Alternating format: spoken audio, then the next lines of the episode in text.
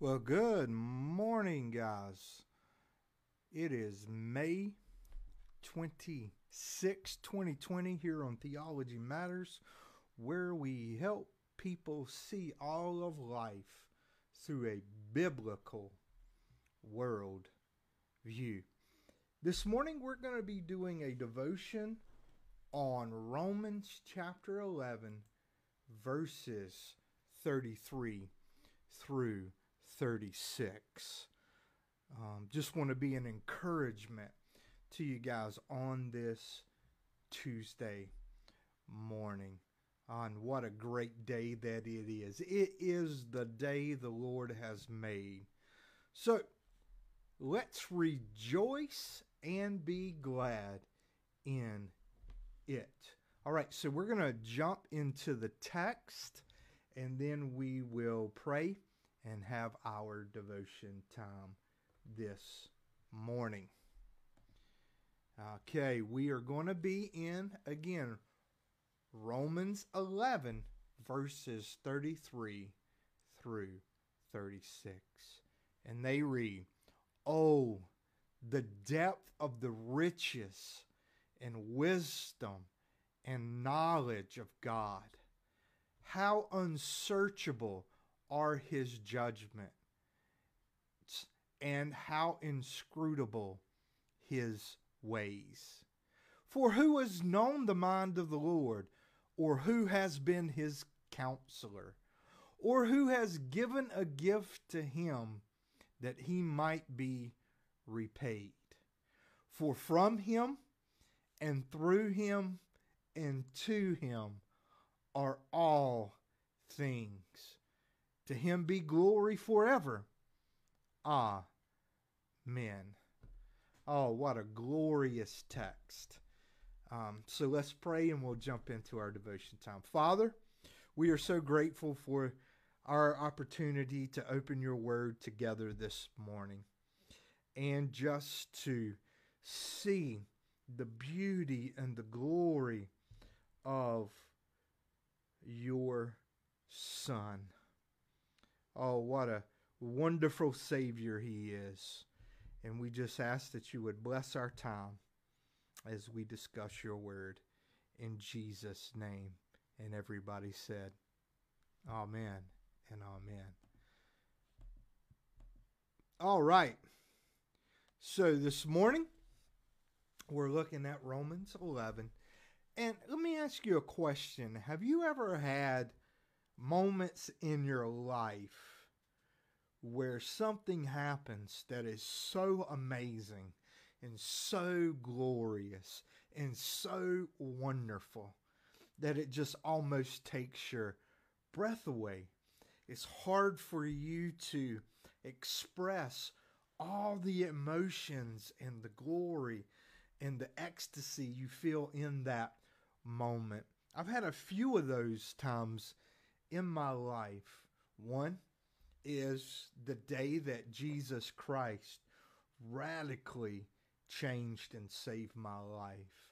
Uh, from from a life of uh, debauchery and sin and uh, drug addiction and alcohol addiction, and how Christ gloriously saved me and set me free. Um, man, that was a moment that I'll never forget. Uh, it was glorious and amazing. Another event is the day I married my wife. Now, I'll be honest with you guys. Uh, I was standing up at the altar of the church, uh, waiting for her to come out. And man, I am pouring sweat. I'm scared to death.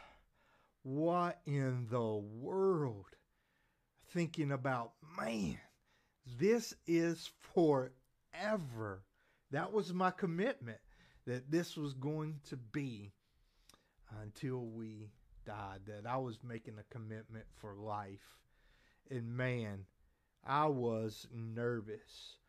But the moment that music started playing and my wife began to walk down that aisle, I didn't think, man, this is forever. I thought, man, I get to spend the rest of my life with this beautiful and amazing woman. And it, it took my breath away. And then uh, another, one other time in my life, the day my twin daughters were born. Wow.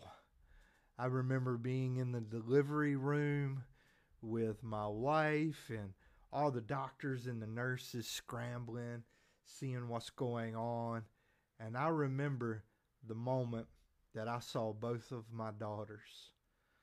Uh, I, I could I couldn't express the joy that was in my heart uh, when I looked at their little bodies and their faces and their little hands and their feet and their little toes and how amazing that experience was.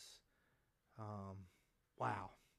Even now, thinking about it, it is it is quite amazing thinking about those experiences. Well, Paul is kind of in the same place in this text.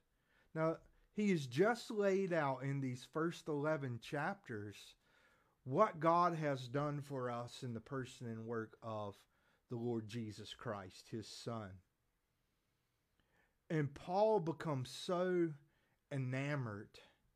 He becomes so thrilled, I believe, within his heart and life as he takes in, in this moment, all that God has done, all that he has penned in this moment for the Roman believers to see um, what God has done for them in the person and work of Jesus Christ. And his heart becomes so thrilled, so enamored with what God has done that he breaks out in a doxology, a praise unto God in the middle of this letter to the Romans. He's getting ready to shift gears, but before he shifts gears from the from orthodoxy, from his theology, unto his orthopraxy, now in light of this uh, doctrine, in light of what God has done for you in the person of Christ, this is how you ought to live. But before he can do that, Paul breaks out in this glorious praise unto God. Oh, the depth of the riches and wisdom and knowledge of God. What what is what is Paul saying here? Only God could have come up with this thing called salvation in the way he did through his son Jesus Christ. And there's depth of riches in Jesus. There's depth of wisdom and knowledge of God throughout the gospel, throughout this theology that he has laid out in the first 11 chapters. How unsearchable are his judgments, and how unfathomable are his ways. We can't figure out all of God. Wow. But God has revealed to us certain attributes, certain things about himself through his son. But there's certain things about God that we will never plumb the depths of his wisdom, his knowledge, his judgments, his ways. We will spend an eternity plumbing all there is to know about God because his knowledge and his wisdom and his glory never will we plumb all there is to know about those things. For who has known the mind of the Lord? Who has known the mind of the Lord? Who has been his counselor? Who can tell God what to do? Can you? Can I? Absolutely not. And you know what? If we were able to tell God what to do, it wouldn't have been as a glorious of a salvation as it has because his judgments, his um, ways are unfathomable. We can't figure out all those things. His wisdom and his in the knowledge of God, there's riches in that that never run dry. So who could be a counselor to God? Or who has first given to God that God needs to repay him? Now this is a text that I often come back to to remind myself of God's love for me. And the reason I do this is because nothing I give to God makes him or causes him to need to repay him or me. He does not need to ever repay me. So everything he gives me is complete grace. It's not because of what I do, because he owes me absolutely nothing. But because he is good and gracious and loving, he gives to me. He gives to me the person of Jesus Christ. He's given his son, Jesus Christ. I didn't deserve that. I didn't earn that. And I could never deserve it or earn it. It's completely based on what God has done because of his grace, love, mercy, and kindness. Who has first given to God that God needs to repay him? God didn't owe us the person of Jesus Christ. He didn't owe us anything. Nothing. He didn't know us grace, mercy, love. Nothing. So everything he gives is absolute grace. And then the text goes on For from him and through him and to him are all things. Everything. God is sovereign over everything.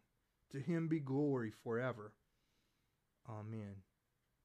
Has God captured your heart like he did Paul's? Do you sit and begin to wonder about this great salvation? And in the middle of it, your heart becomes so enamored, so engrossed with God that you begin to just praise Him. And to understand that it's salvation is from Him, salvation is through Him, and salvation is to Him and that all of it is for the glory of God forever. Amen. I pray this morning that your heart would become enamored with God as Paul's was, that you would become so engrossed in a moment that God begins to take your breath away. He begins to so fill your heart with praise and grace and love that all you can do is begin to break out in praise and in worship of this great God and King. Let's pray this morning and close out. I pray this has been encouraging to you. Remember, God owes you nothing. Everything He gives is an absolute grace and He deserves our praise for everything He gives us. If He gives us something, we need to glorify Him forever. And He is He has given us His Son, Jesus Christ. And what a gift Jesus is. Let's pray this morning. Father, we are so grateful for this opportunity to come together and just open your word, short devotion, and be encouraged. And my prayer is, is that we would become so enamored with all that you have done for us in the person of Jesus Christ, that we would be like Paul and that we would break out into a praise unto you. And that we would know that all things are from you, through you, and to you and that all glory belongs to you forever. In Jesus' name, amen and amen. Thank you, guys. I pray you have a fantastic day. And remember, theology matters.